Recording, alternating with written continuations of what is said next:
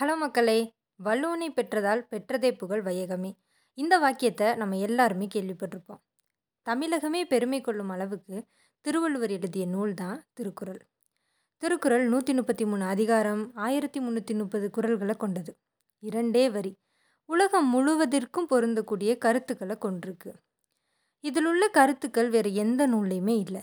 திருக்குறளில் இல்லாத கருத்துக்களே இல்லைன்னு சொன்னால் அது மிகையாகாது. அப்படிப்பட்ட திருக்குறளை கேட்க உங்களுக்கு ஆர்வமா? தினம் ஒரு குரல் என் குரல் வழியாக உங்கள் செவிகளை அடைய தொடர்ந்து இணைந்திருங்கள். இது குரல்களின் குரல் நன்றி.